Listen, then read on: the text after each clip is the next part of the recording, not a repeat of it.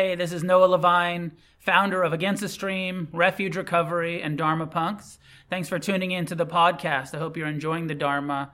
Together, may we create a positive change on this planet. If you feel moved to leave a donation, there's a link in the show notes. May our paths cross soon. All right, welcome. Monday night against the stream. We will um, have a period of meditation, then some talk and discussion.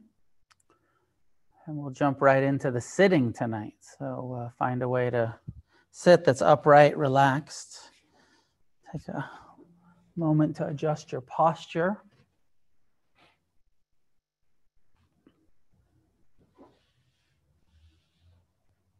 And as you're ready, allowing our eyes to close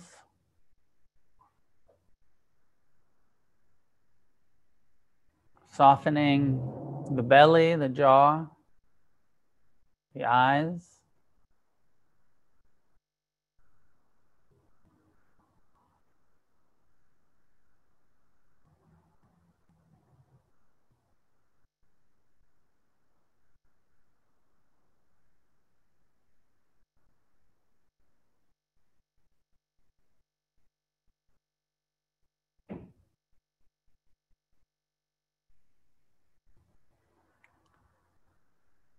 Taking a moment to establish the inner aspiration, the inner attitude,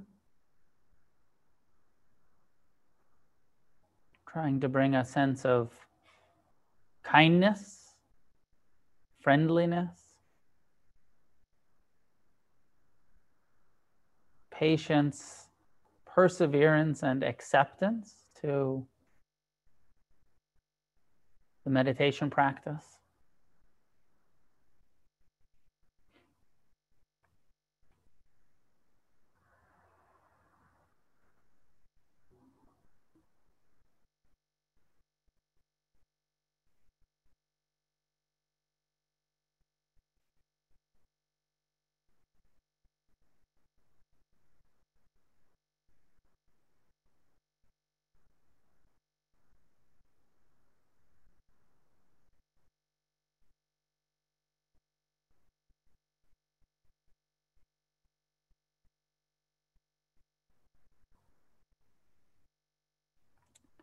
With the intention to be kind and accepting of whatever happens,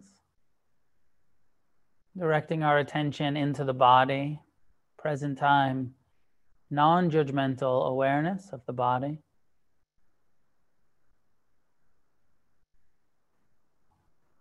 Establishing mindfulness here and now, disengaging from future plans, hopes, fears,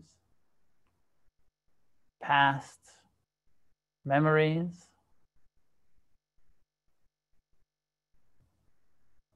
And engaging fully with the present moment to moment experience of the body sitting, breathing.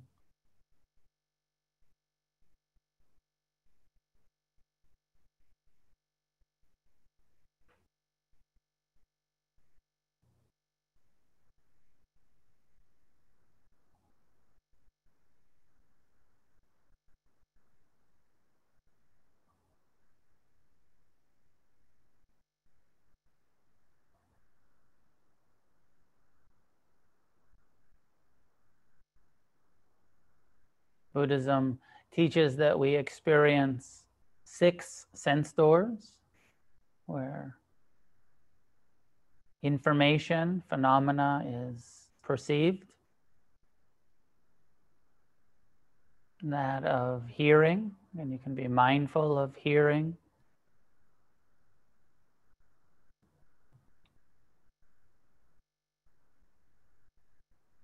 Smelling and tasting nostrils and tongue.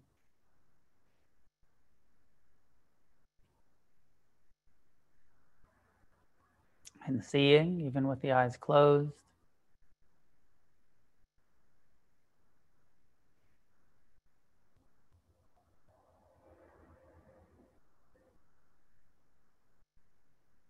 And uh, thinking, perceiving consciousness with the mind.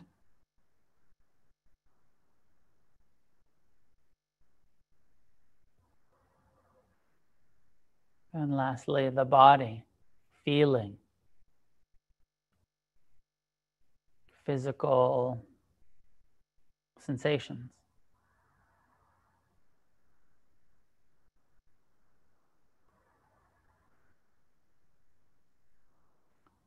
And although all of these sense doors, part of our mindfulness practice, generally begin by focusing the attention on a chosen part of our experience.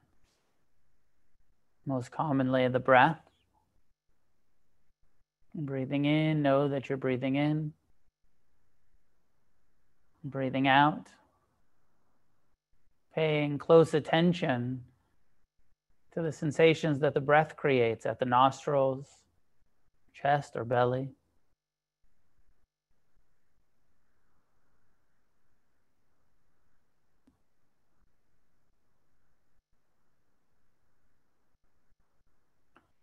We could also choose to use sound as the primary object.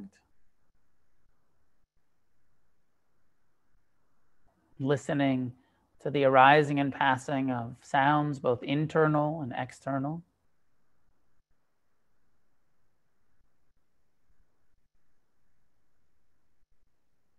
Present time awareness of hearing.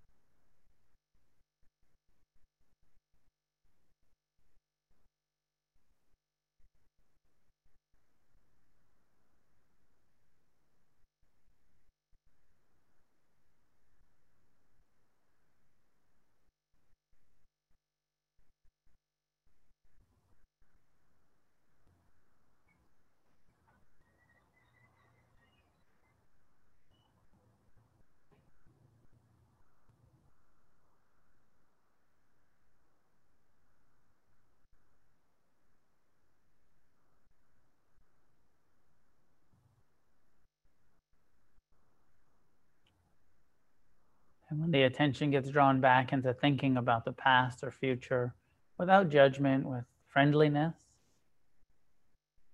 choosing to come back to the present time experience in the body, disengage from the thoughts, return to the breath or to sound.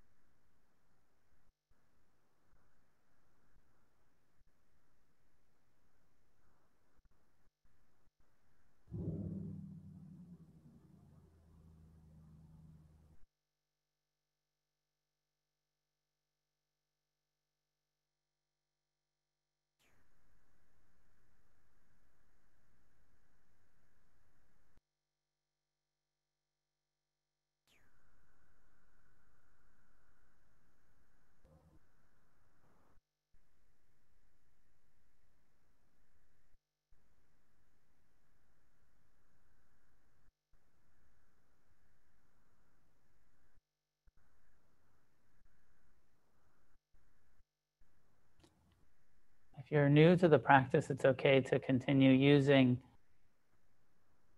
an anchor experience like the breath or hearing. Even if you've been practicing for some time and you feel like just concentrating tonight, that's fine.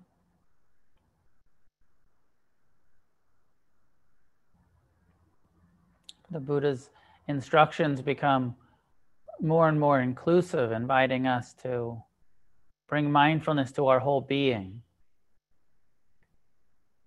experiencing this body as the four elements.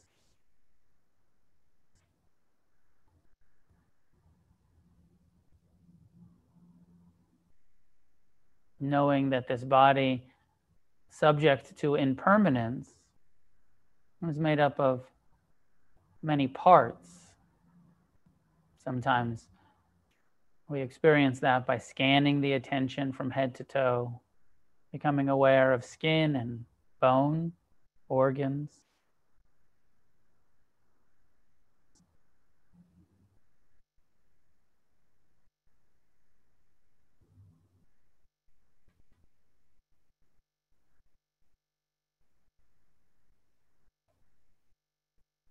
As we open to the sense doors and the mind, the emotions.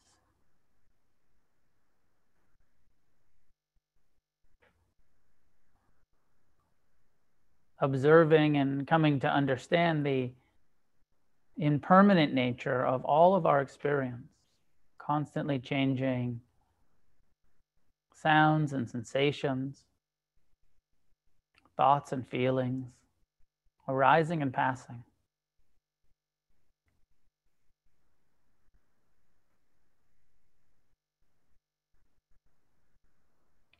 Getting a sense of the impersonal nature, how the body just breathes all by itself, the mind thinks all by itself. Not as much agency, not as much control as we like to think.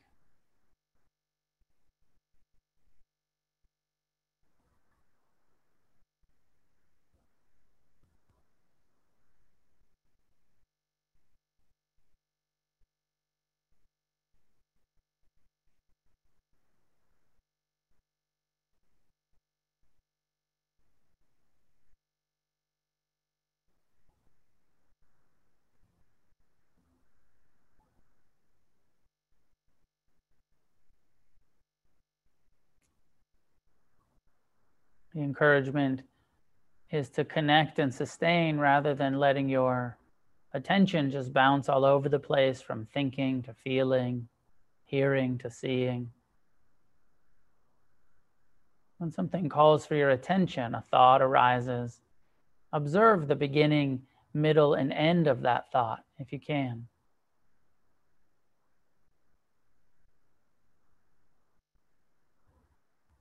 Or the sound arises, is known by hearing consciousness, and then the sound passes, dissolves. Likewise with sensations or emotions. One thing at a time, received, known, experienced.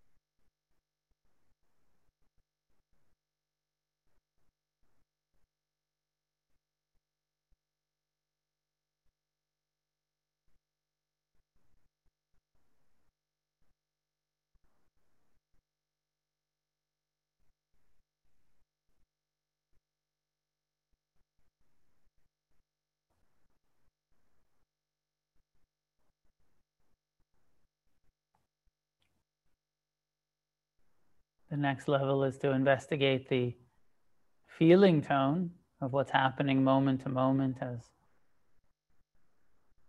we receive sounds and sensations, thoughts and feelings.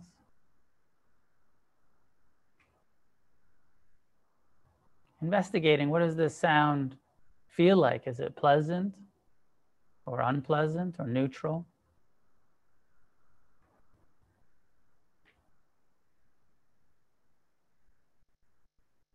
When your mind is involved in a plan or a memory, fantasy, identifying, investigating. Is that a pleasant thought? Or is it painful, unpleasant, annoying?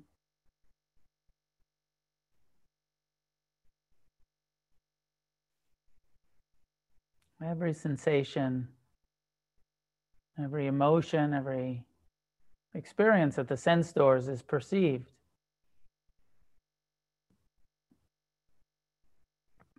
However, subtly as being pleasant or unpleasant or neutral. Look for this in your meditation. Use your mind to reflect, to contemplate.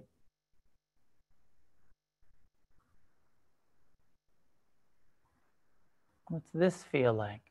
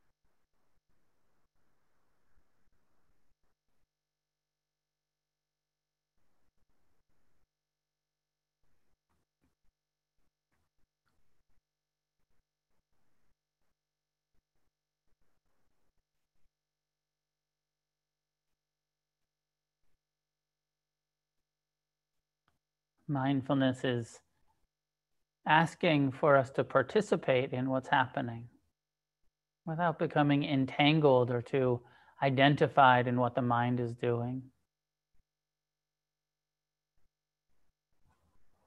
Not a detached observation, but an engaged response when you identify pain in the heart or mind or body. Responding with compassion as much as you can in this moment.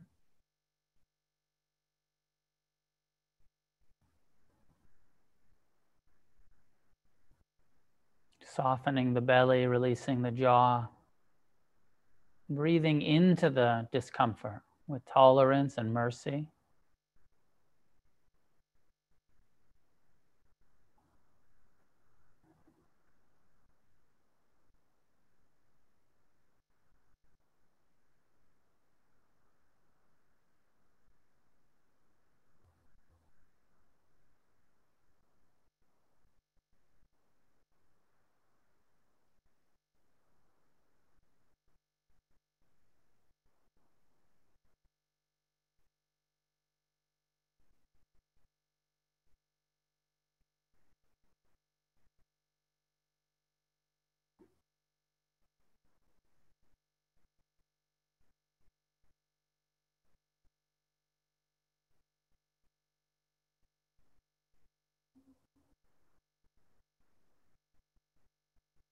When our experience is pleasant, participating, responding by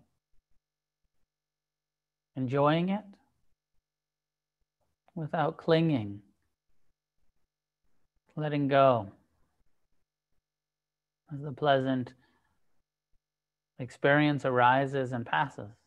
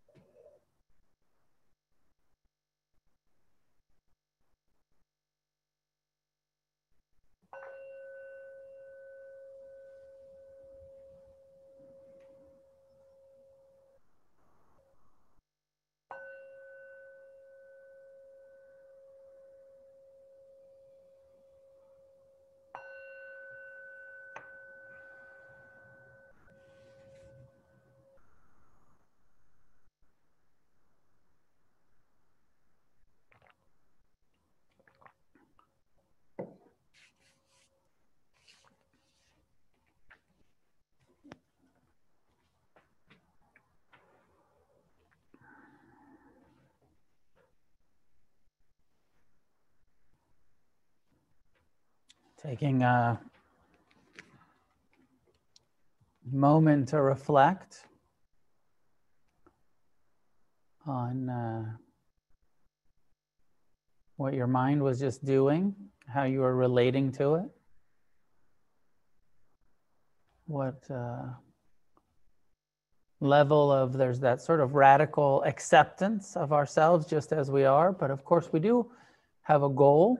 The goal is to become more kind and more wise and less attached and less aversive. And so, uh, after meditating, it's good to sort of reflect on, like, okay, like what's happening in my formal meditation practice? How much of the time am I lost in thought? And all of us are some of the time. Uh, how much of the time am I aversive? Am I getting more accepting, more friendly?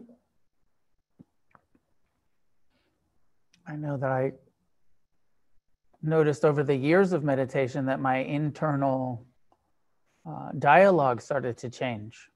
My um, sort of tone, my my self talk uh, softened. It was very harsh when I first started meditating. There was a real kind of critical, harsh inner voice. And then over the kind of months and years of practice, still critical sometimes, but even when it's critical, it's not as sharp as it used to be.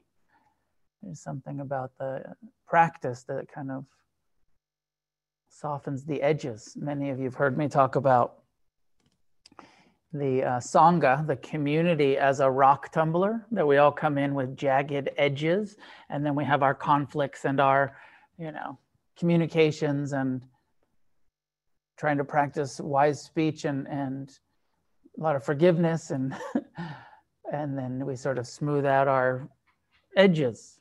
Um, I feel like there's something like that that also happens with uh, our own in- attention. And the more we encourage forgiveness and the more we uh, incline our minds towards compassion, there's some internal smoothing that happens of the of the heart and mind.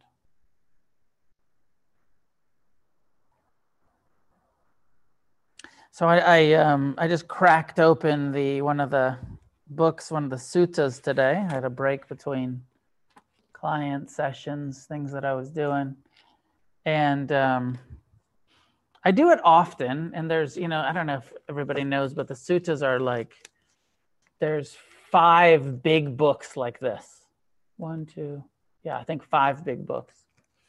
Um, and it's a lot. And a lot of the times when I open up the suttas, I don't love it. I have to be honest.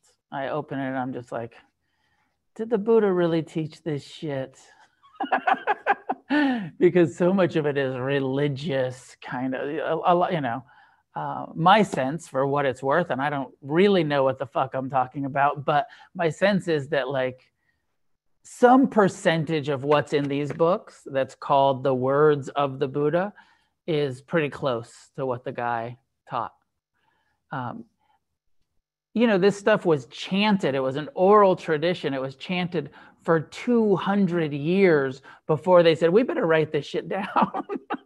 and so by the time it got written down, like the power, the patriarchy, the, you know, the, the hierarchy of, uh, you know, was firmly in place. And they, they said something like, um, I forget, but I think at, at one point there was over a hundred different Buddhist uh, sects, traditions, you know, and, and every and, and every sect was like, no, no, this is what he meant. No, no, this is what he meant. Uh, you know, like in every religion, you know, most maybe most of us are most uh, familiar with the sort of American Christian, you know, the Baptists and the, uh, you know, Catholics and the, uh, uh, you know, Protestants, and you know how religion turns into all of these different. Same thing happened in Buddhism.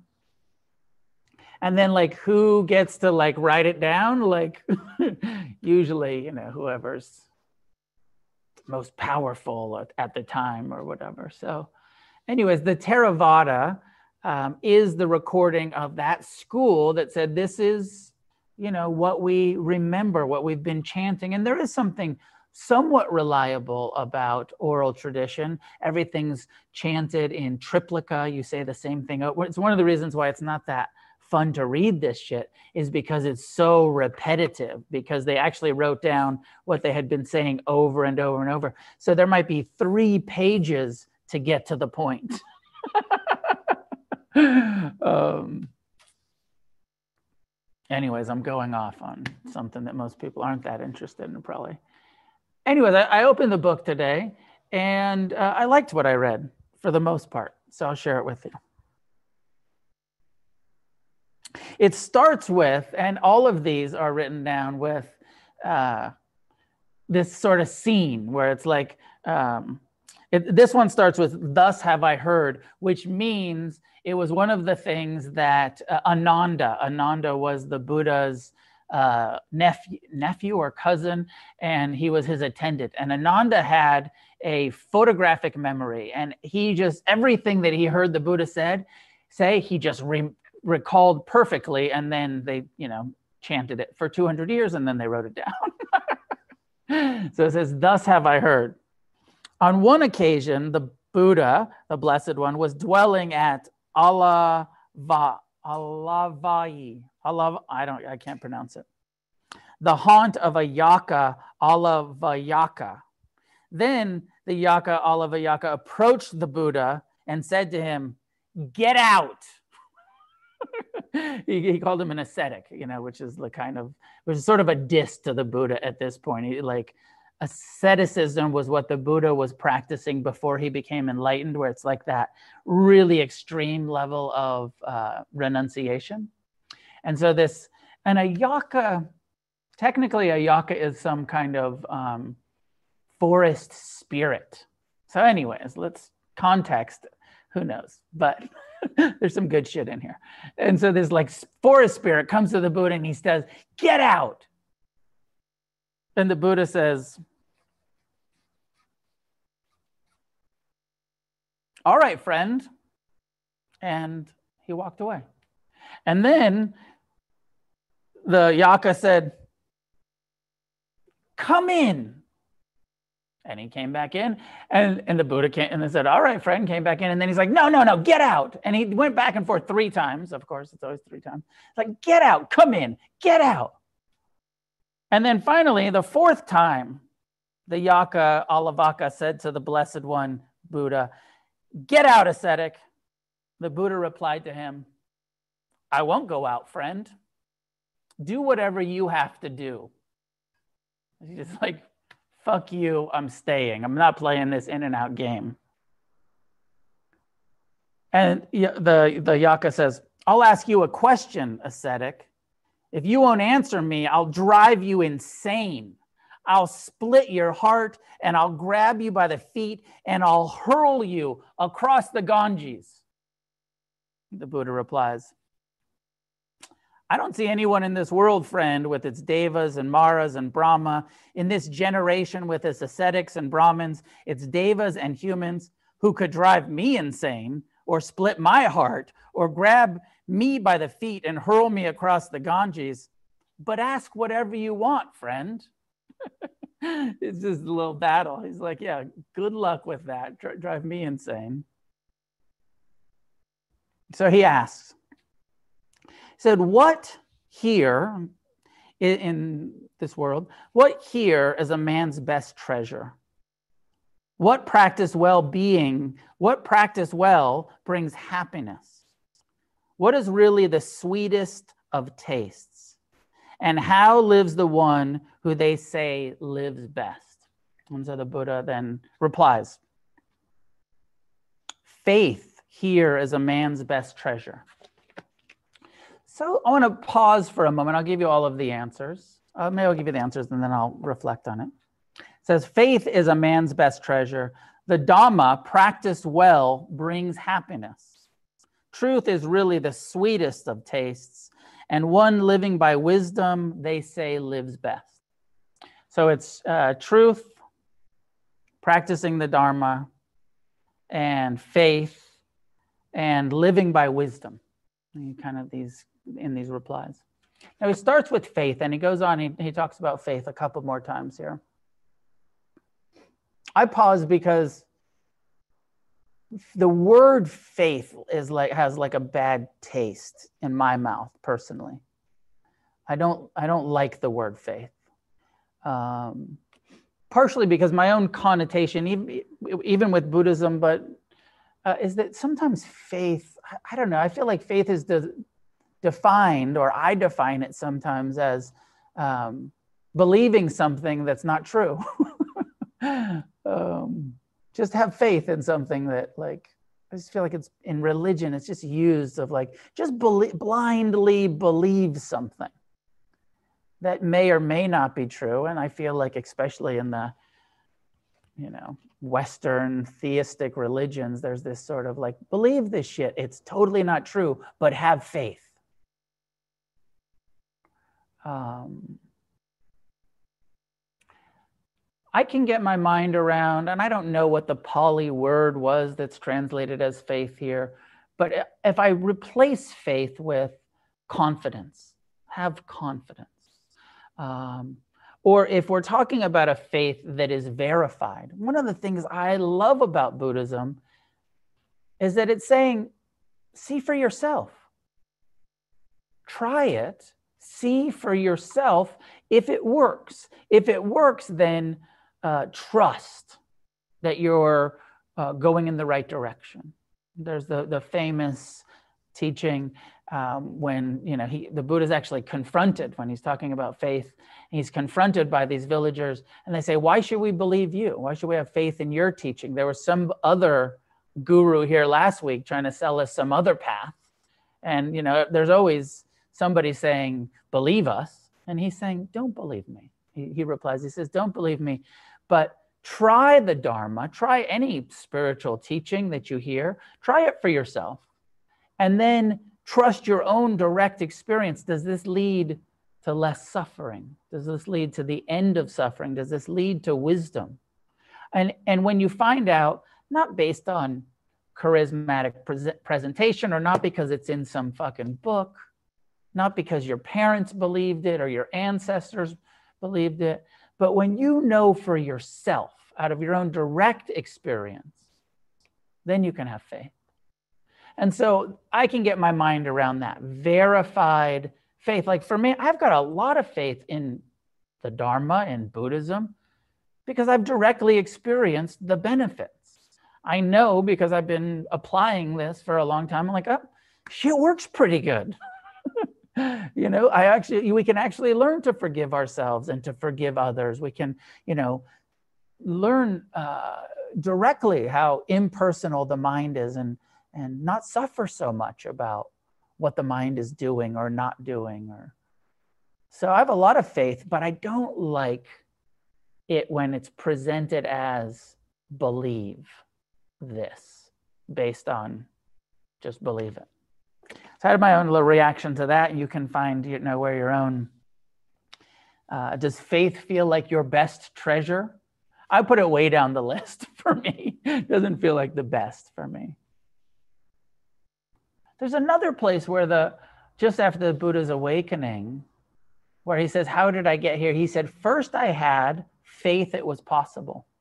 So again, I want to think confidence. He said, First I I felt like I had some internal knowing, some internal confidence that it was possible to end suffering, to be happy in this lifetime.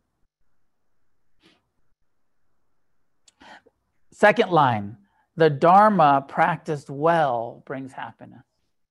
So when we, you know, not believing in the Dharma, but when we practice the first noble truth of turning towards the suffering in our lives, turning towards the suffering in the world. The second noble truth, practicing turning towards and seeing clearly the causes of suffering, our craving, our aversion, our self centered clinging. I, me, mine causes suffering. Practice that. See it, know it for yourself. And then the truth is really the sweetest of tastes. Honesty, the truth. Uh, I don't know. I, I like it. It sounds good. Sometimes uh, the truth feels a little bitter when we look at this world. But there's something about being integ- in integrity and being honest that even if it's uncomfortable, even if it is a bit bitter, it's you know it's the highest form of communication, the highest form of being, the truth. One living by wisdom, they say, lives the best. The wisdom, there's lots of different ways we could talk about wisdom, but even if we just keep living by the wisdom of the three characteristics, everything is impermanent. If we could really live our lives in harmony with the reality, with the wisdom of impermanence, how much less would you suffer if you weren't, cling, you know, because impermanence and knowing impermanence means non attachment. Because if you really knew it was impermanent, you wouldn't cling to it, to them, to whatever it is that is causing some suffering. Uh, living uh, by wisdom of uh, anatta, of not self, of not uh, self centeredness, not clinging to I and me and mine.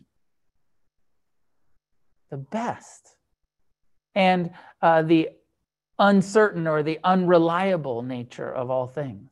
So these three characteristics everything's impermanent, everything's impersonal for the most part uh, when we're talking about the ultimate truth. And uh, everything's unreliable or uncertain or unsatisfactory.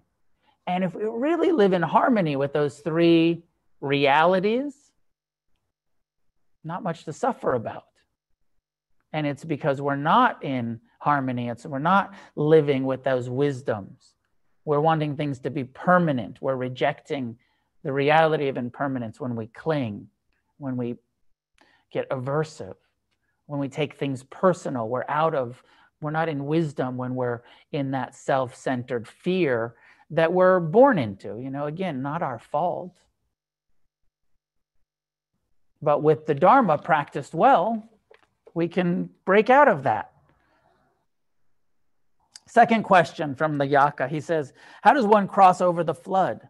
How does one cross the rugged sea? How does one overcome suffering? How is one purified? Buddha replies, By faith one crosses over the flood, by diligence, the rugged sea. By energy, one overcomes suffering. By wisdom, one is purified. So he's given him the same. It's, it's faith, it's uh, perseverance or diligence, energy, and wisdom. Again, the Yaka says, well, how does one gain wisdom? How does one find wealth? How does one achieve acclaim? How does one bind itself to, uh, to friends? When passing from this world to the next, how does one not sorrow, one not grieve when we die?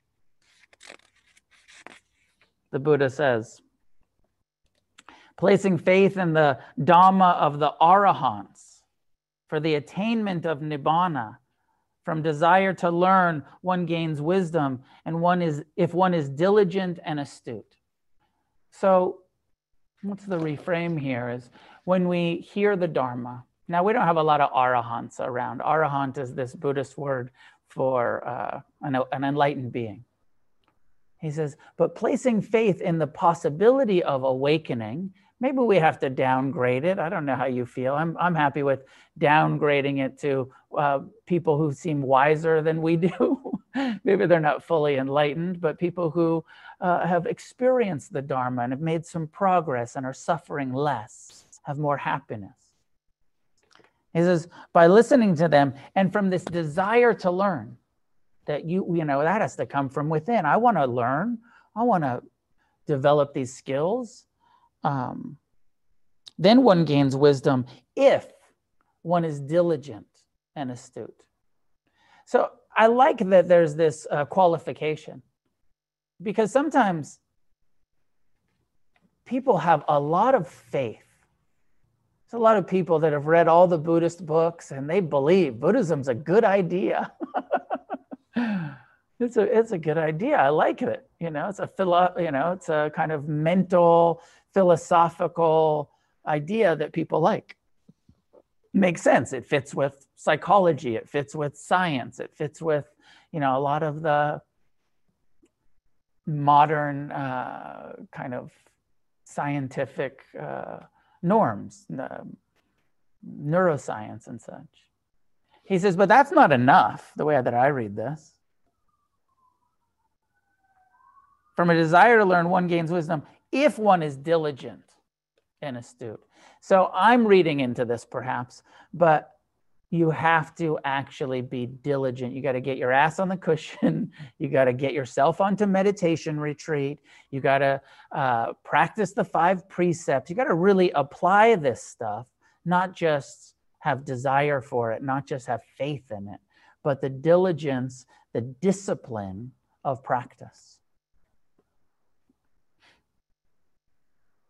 And he goes on to answer the second part. He says, doing what is proper dutiful, one with an with an with initiative finds wealth.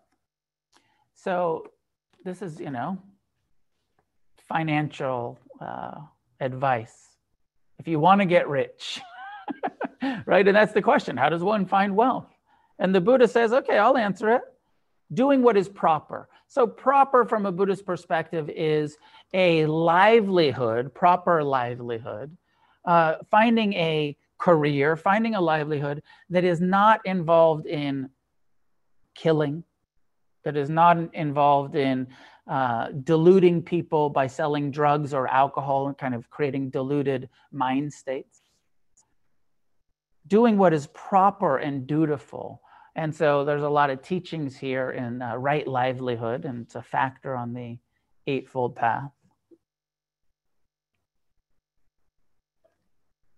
Doing what is dutiful with initiative, right? Of that sort of like, I'm going to put some of my life's energy into a career, into work. I'm going to find a job. I'm going to find a, I'm going to start a business. I'm going to do something that's not causing harm to others. Hopefully, my own feeling is hopefully that's actually helping, that's part of a solution, that's inspiring, that's encouraging, that's protecting, that's doing something wise with initiative finds wealth.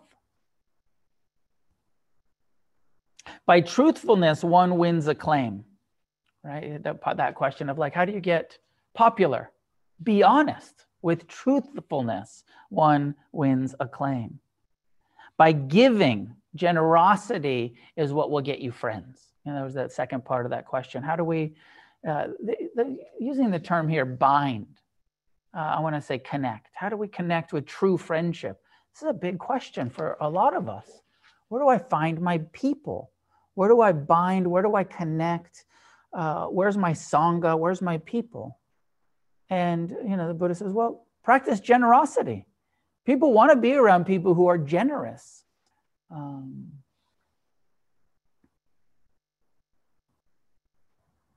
I had an interesting conversation with a friend earlier today who was kind of saying, like, was reflecting on uh, the experiences that I've had the last couple of years. And he said, Well, I hope you, he was basically saying something like, I hope you learned not to be so generous. I hope you learn not to trust people and be so generous because, you know, they'll just stab you in the back. Haven't you learned anything? And I just had to like say, like, I don't think I have that much really. Like, I still so much want to be generous. I just feel like it's so important uh, even if there's betrayal around it, or even if people uh, don't appreciate it or take it for granted, or I just feel like it's such a core quality that we develop and that I want to keep trying to develop.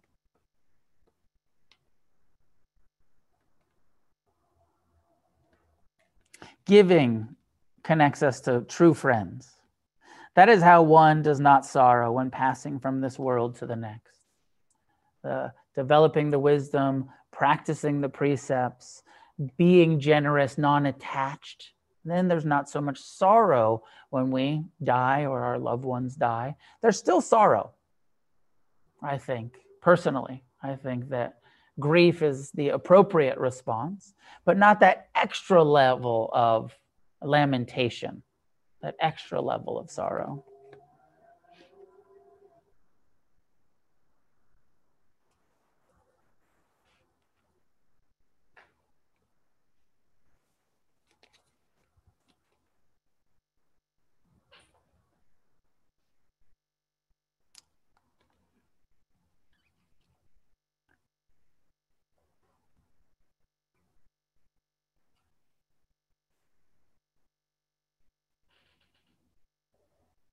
Okay, and this last line, I, this is one of the things that stuck out to me. The Buddha replies again, he says, The faithful seeker of the household life in whom dwells these four qualities truth, Dhamma, steadfastness, and generosity does not sorrow when he passes on.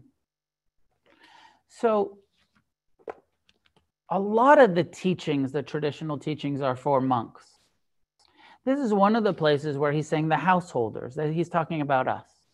He said, if we as householders practice honesty, truth, telling the truth to ourselves, to each other, uh, and it's hard, rigorous honesty to really, you know, these precepts of abstaining from lying, even when it's easier to lie, or, you know, the, you know, this topic of truth uh, which I, would break down to, um, you know, there's the truth, there's the lack of truth in omitting the truth when it's appropriate to, to tell the truth, omission, uh, exaggeration, minimalization, uh, obscuring or avoiding difficult conversations when the truth is appropriate.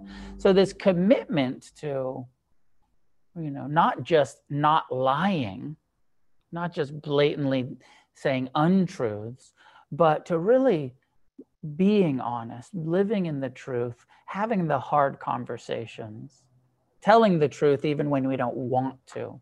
He said, if you practice this level, now, again, over and over, no judgment if you're not there yet. These are goals. These are, uh, you know, like we don't have to be perfect. But we do if you want to live a life free from sorrow, the more honesty we practice, the less sorrow we will create for ourselves. Self control, generosity, and patience. Self control is referring to renunciation. Again, it's a, a reference to the five precepts. Nonviolence not killing, not stealing, not lying, being careful with our sexual energy, controlling, uh, renouncing behaviors that are going to cause harm to ourselves or others, avoiding sexual misconduct.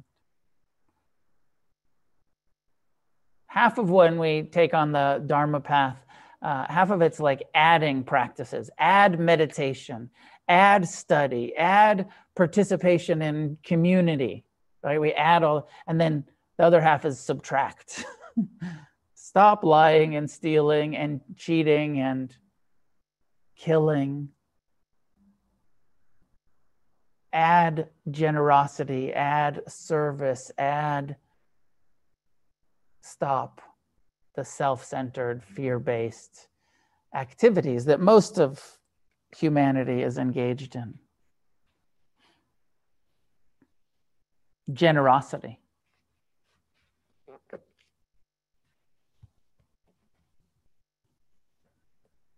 Just reflecting on how much of it is a, a part of your daily practice.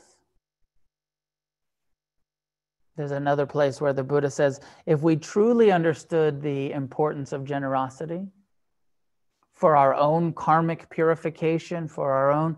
He said, if you really understood it, you wouldn't let a single meal go by without sharing some of your food with someone who was hungry. Not one meal.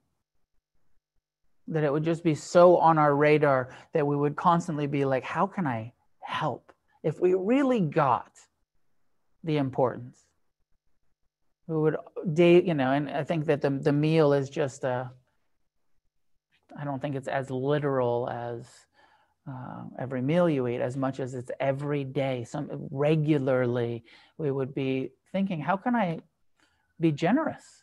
How can I share some of my time, some of my energy, some of my resources? What am I doing to help others? Which is so radically different than how we are wired, which is like I, me, mine, and how can I get mine and keep mine? What a shift to well, how can I give? What do I have to offer? And sometimes it's financial, and sometimes it's material, and sometimes it's energetic. Being generous with, uh, even in a conversation. You know what people really love? To be listened to. You know how fucking generous it is to sometimes just not insert ourselves into and just listen to people? if you really practice the generosity of listening, people will be like, wow, man, that's a nice person to talk to. a good listener. Because so often we're inserting, you know, somebody's saying something, and what are you doing? You're thinking about what you're going to say about yourself next.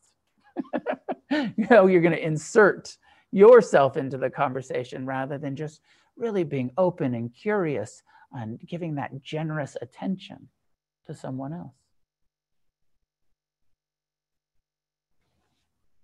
So, lots of levels of generosity.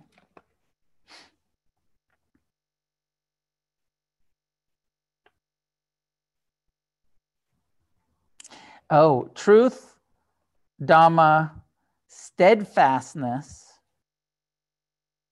and generosity. Steadfastness. Oh, I like that. I don't even know what it means, but it just sounds cool. Steadfast it means something like committed.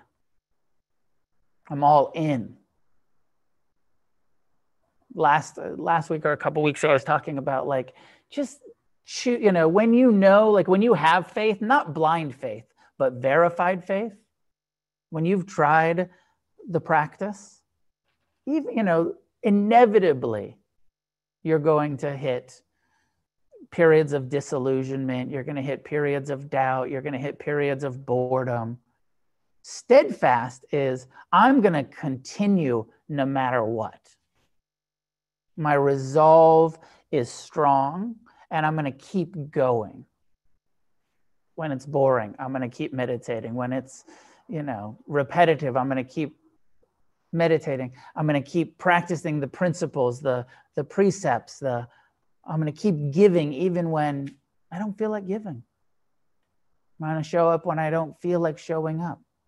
I'm going to be steadfast in my commitment to truth, to awakening, to both internal and external, to helping be part of the solution, create a positive change on this planet. I'm be steadfast in my commitment.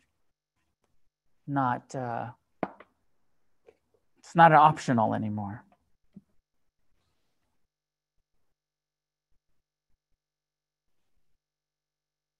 Truth, self control, generosity, steadfastness, and patience. Ooh, that's a that's the biggest one of all. Steadfast and patient. Because, like, how long does this shit take? Right? You feel like that sometimes? Like, how long you've been meditating and I got to be steadfast and keep going. And I also have to be patient. I also have to accept the results. There's the image used sometimes of practicing the Dharma, this path of awakening, is like planting a seed and watering it but you can't make it grow. you ever try to make a plant grow? It has its own time, you know, and it's like all you can do is plant the seed and keep watering it. I was talking about forgiveness the other night at a refuge recovery talk. And I was talking about like it, it's like 10 years of doing the forgiveness practice before I, for the first time in my life, came to a moment of complete forgiveness. Like fucking patience. and I wasn't patient the whole time, I was just steadfast. I just kept doing the practice and I was a little bit impatient, like, fuck, why am I still so attached to the pains of the past? And it's much easier, you know, looking back to be like, oh, yeah, I did 10, 10 years. But it's like in the midst of that practice, I didn't feel patient all of the time. I just felt uh, inspired. I just felt, uh, I don't know, sometimes desperate enough. I don't know if this has happened for you, but it happened for me pretty early on as I just got so disillusioned with the world. So utterly convinced. I, I hope this has happened for you. I hope it happens soon if it hasn't happened yet. Just utterly convinced that there's no material, sensual solution. The world will not provide the happiness that I seek. I know that for sure. Now, that having been said, I like to play in the world, but I don't think it's going to provide my happiness. I believe at least 99% that my only hope is the Dhamma. That the only, and I actually don't believe this just for me, I believe this for the whole world. that our only hope for actual ease and well being and freedom is from training our own heart and mind to see clearly and respond wisely.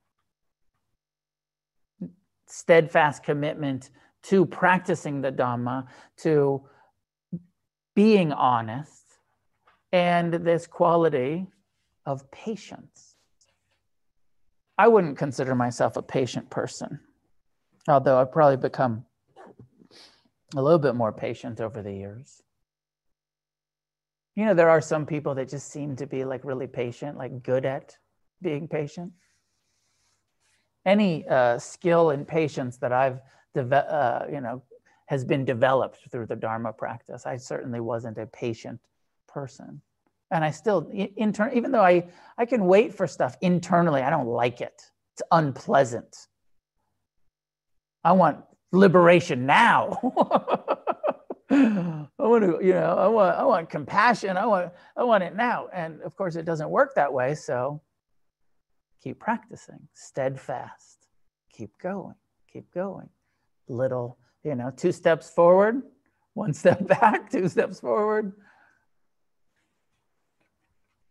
Anyways, I don't know if you found this um, interesting. I, I like it. How does it end? Oh, it ends by um, the Yakkha being convinced. He says, Today I have understood the good pertaining to the future life. Indeed, for my sake, the Buddha came. Today I have understood what a gift bears great fruit. And I myself will travel about from village to village, town to town, paying homage to the Buddha and to the excellence of the Dhamma. You know, so it starts with the guy being like, get the fuck out of my forest, to being like, wow, like you actually know what you're talking about. I'm in, and I will share this Dhamma, I'll share this commitment to truth and Dhamma and steadfastness and patience.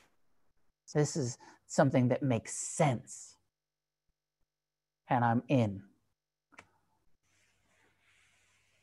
So those some of my thoughts, um, questions, comments, clarifications. What do you think about this kind of teaching? If you're at home and you have a question, you can raise your hand at the bottom of the participants bar. Um, there's a little thing that raises your little blue hand.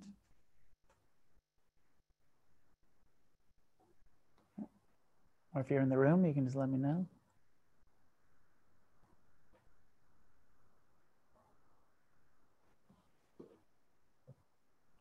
I see. Testing my patience. I get it.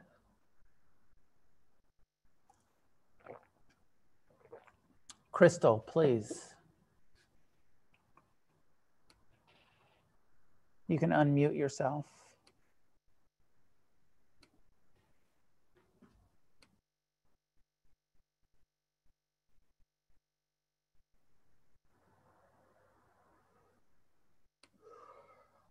No? Yes? No?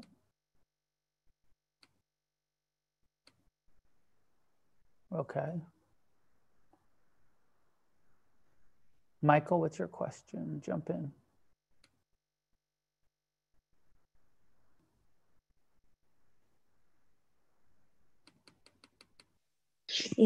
Sorry, can you hear me? Oh, yes, I can. Go. okay, it. I'm sorry. Muted. I don't know how to use this sometimes. Um, so earlier you said something on like belief, and then you said um, you don't believe. So my question was kind of like um, how like what, what it was the the whole with the faith thing. Um, yeah. So if we have belief, but then you don't believe, kind of thing, I felt like that was sort of like a contradiction. Um, I'm sure. Yeah, I'm. I'm sure that I do contradict myself sometimes, for sure. Um, what I'm trying to point to is my skepticism of spiritual or religious teachings that ask for blind faith. And that what I'm encouraging in my own experience is um, the willingness to explore spiritual religious teachings but to really wait until you have verified faith um, rather than just believing something. Experience it directly for ourselves, know that it's trustworthy. With, I think, skepticism, uh, I, I, don't know, I, I, I, put skepticism like a, a healthy uh, uh, skepticism above faith as a, a kind of spiritual quality. I'd rather see people questioning uh, stuff rather than believing it. But if we question, for you know, for me, if I question mindfulness but practice it, then I have faith in it because I see this is how it works.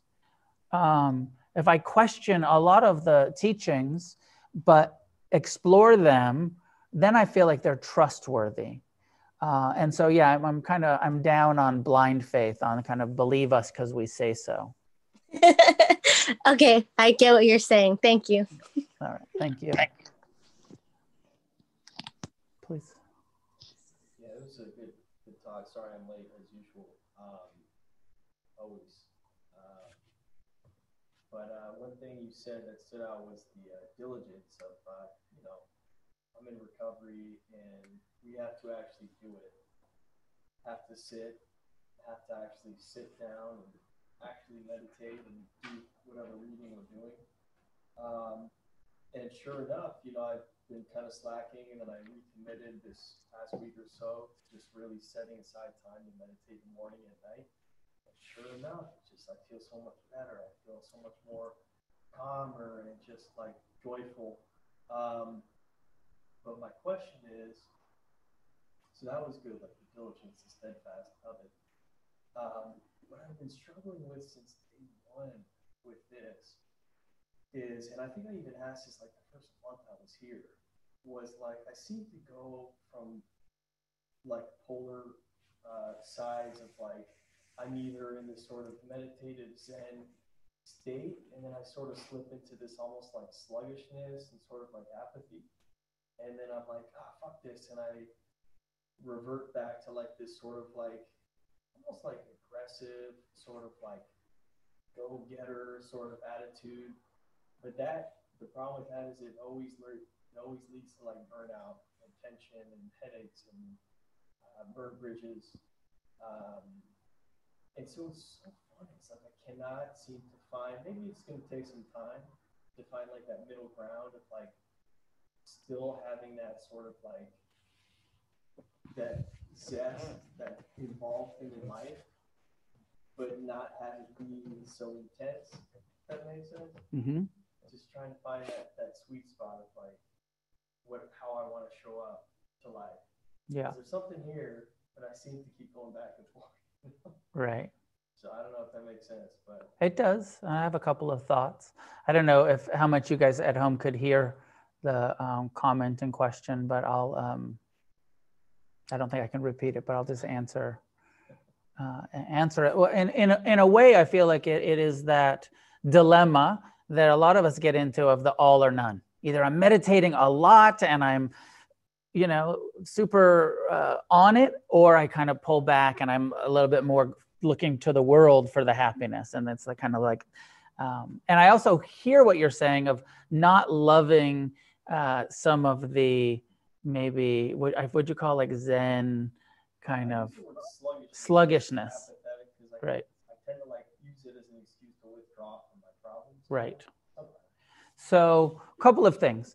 If that's happening, if we're using it um, as a withdrawal, maybe too much concentration in the practice and not enough mindfulness. Mindfulness, by definition, is turning towards what's happening and not away from it. And so, if you're getting kind of sluggish and withdrawn, it might be because you're focusing too much on the breath, or you know, doing a little too much concentration practice, and you want to open some to the emotions, to the mind states um, and so there there might be something there in um, a more inclusive turning towards practice, not away from. Um, so you have to look for that in your sitting. The other thought that I had was um, in that what you were referring to as like that go-getter, you know, kind of uh, action-based in the world that can stress you out and in uh, this book that we were just studying, the Ajahn Amaro book, uh, he suggests micro meditations. He says, you know, some, sometimes we get so focused on our formal practice or our life, informal. He says, put some formal micro periods throughout your day. So you might consider this. The homework that I gave everyone in that class was I said, identify three things that you do every day that you're not usually really bringing mindfulness to, but that you'll start bringing mindfulness to. And so that can be uh, every time you check your email, or the first time you check your email in the day, or uh, I'm going to take three mindful breaths. I'm going to bring that kind of quality of turning towards what's happening in the midst of activities at the office, at the home office, wherever we are these days, uh, or in the car. You know, if you're somebody that you live in Los Angeles and you drive a lot, uh, or you bicycle or skateboard or whatever you get around, bringing saying like when I get on my bicycle, I'm going to feel my hands on the handlebars or on the motorcycle or on the skate, whatever it is, and I'm going to intentionally bring these sort of micro attention to the activities of my day and I believe if you do that, you'll find less stressing out because you'll have all of those times where you're returning to the present and not so because it's the being in the planning, being in the that gives you the headache probably. So that coming back, you know, identify three three things that you do regularly, and it, also eating. I don't know if you know the eating meditation but bringing mindfulness uh, they say that we put something in our mouth i forget what the statistic is but it's surprising like most people put something in their mouth uh, some great number of times a day whether it's a meal or a snack or a piece of gum or toothpick or something uh, and if you take that on as a practice of like i'm going to bring mindfulness to breakfast and lunch and any snacks in between rather than I'm going to eat while I'm working or while I'm watching, or I'm just going to bring some attention to this. I'm going to reground in the present every time I put something in my mouth. So, looking for those opportunities throughout the day um, to engage your mindfulness so it's not just on the cushion in the morning or evening. Yeah, no, I really like the conscious mindfulness because like although like action and being of service is great. and Yeah. It's very helpful at the same time. Like I think what's happening too is I'm using it as sort of like an escape, as an avoidance. So perhaps bringing you know mindful awareness to the service would be very helpful. So More turning towards. Yeah. That's good.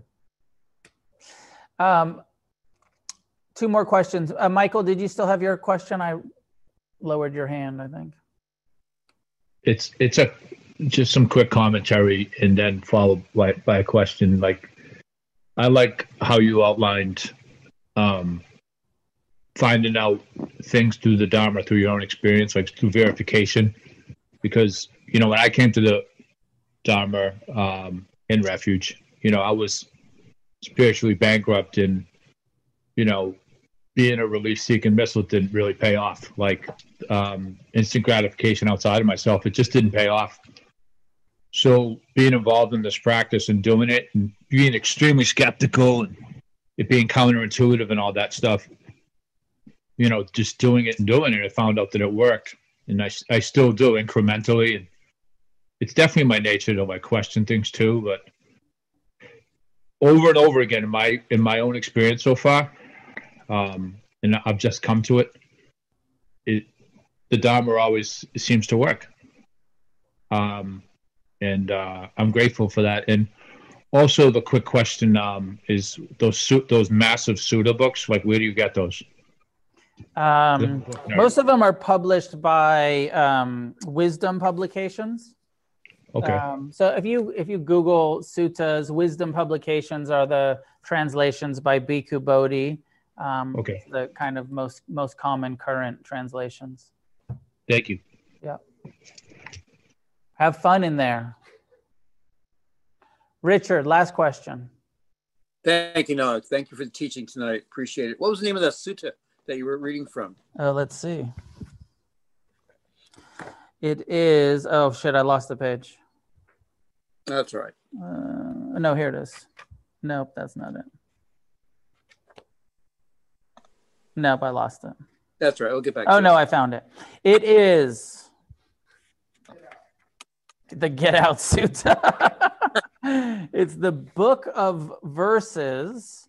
It's the 12th sutta on the chapter of the yakkhas, the connected discourses with the yakkhas. So it is Sutta 443 12. Okay. We'll see if we can find that. It is like on the- page 316 of the connected discourses. Yeah, I know that. Okay, thanks. I can actually find that. Um, I so this is a big picture question having to do with taking stock of one's um, practice over longer periods of time. I like what His Holiness the Dalai Lama says about looking at yourself about every 10 years. And and you and I have talked about this. And you know, with some of us that have had longer term practice and noticing the changes that happen over 10 years, what I'm interested in, and the question has to do with are in in the in the teachings in the sutras are there milestones that are kind of pointed out or just changes of character that one can use as uh, markers for making progress? So it isn't all just you know decades and decades of sitting and at the end of it you go like what was that about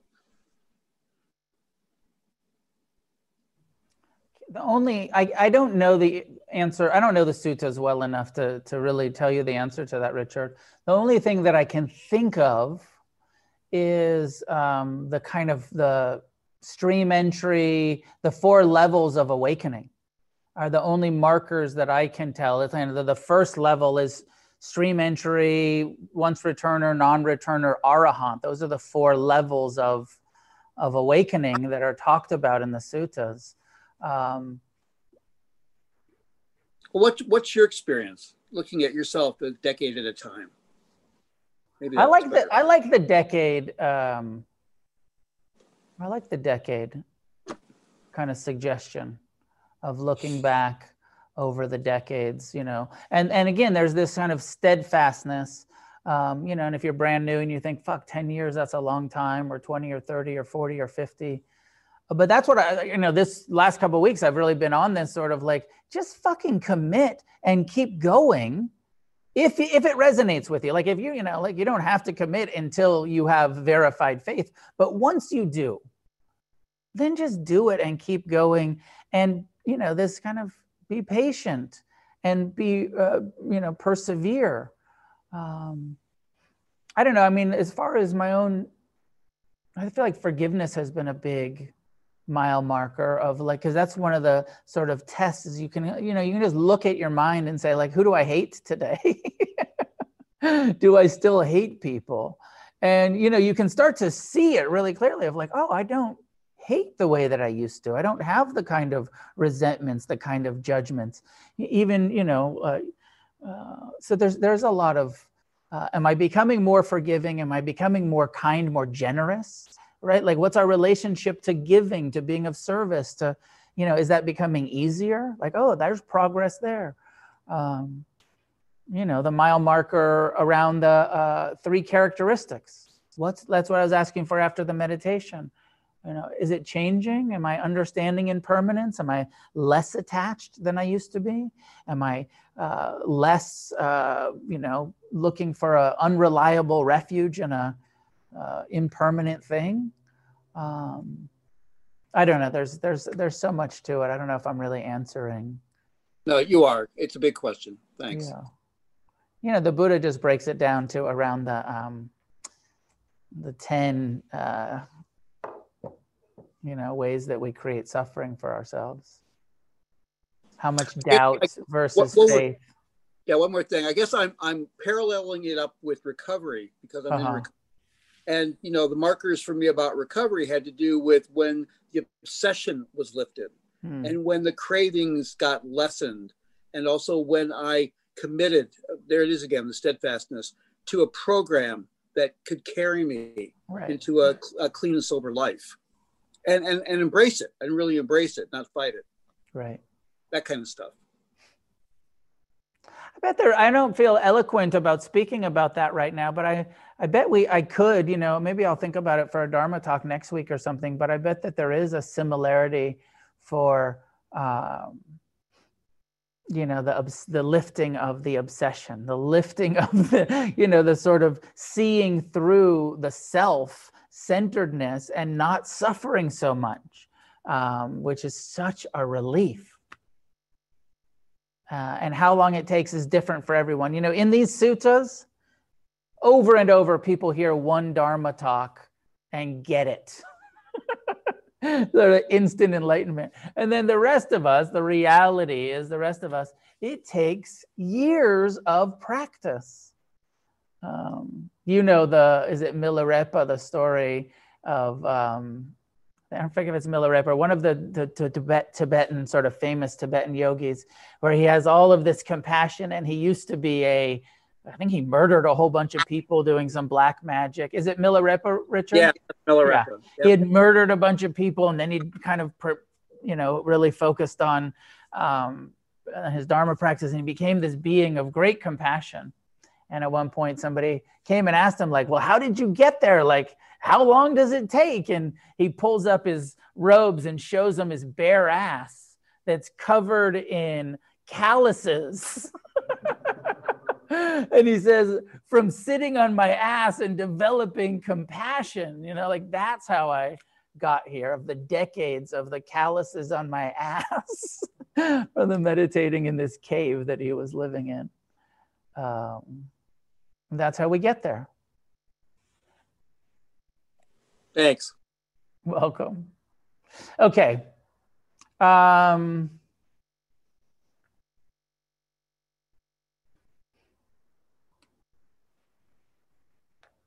that's it. We're going to, uh, you know, for those people who are here, anybody at home that comes sometimes, uh, I'm going to suspend the in person. There's nine, ten people in the room. People have been coming with the rise in the COVID numbers. Uh, LA County is saying close down the in-person stuff. Um, somebody here told me I wasn't supposed to be meeting this whole time, anyways. But I thought I, I thought it was cool. I'm told now that it's not cool. Um, so we're going to stop the in-person classes at Against the Stream at least for a couple weeks. Let's see. Let's see what the. My own feeling is I want to mostly be in line uh, with the kind of public health suggestions. And uh, at one point, they said it was okay if we met in socially distanced small groups, less than 12. We've mostly maintained that. Now they're saying don't meet together inside at all. Um, and I'm not so interested in teaching the class on the roof or outside. So um, I'll just be doing class only on Zoom for the next couple of weeks. We'll send out an email, uh, you know, check check with us about, and we'll post something on social when you can come back to, to live class. But we'll suspend it for a couple weeks at least. Um, but we'll be here for you, Zoom people. I'll be here for you, Zoom people, every Monday. And um, welcome. Class is done by donation. So um, please give some donations. We talked a lot about generosity tonight. Uh, if you understood the importance of generosity, you would share a sandwich with me every day. Um, so uh, please help us pay the rent on the meditation center and support me as a teacher and support our Sangha. Um, if you can afford a $15 donation, please give $15. That's uh, what we suggest. And if you can't afford that, know that you're always welcome here. And, you know, attending on Zoom, also, we rely on your uh, donations. Consider becoming a monthly supporter. All of that information is on the website. There's a link to it. Rachel has posted in the chat. Thank you for your service tonight, Rachel. Good to see everybody. And may any merit that gets developed, created through our practice, be shared outward in all directions with all beings everywhere. And uh, see you guys next week. Thanks for tuning in to the podcast. This is Noah Levine, founder of Against the Stream and Refuge Recovery. If you feel moved to leave a donation, there's a link in the show notes.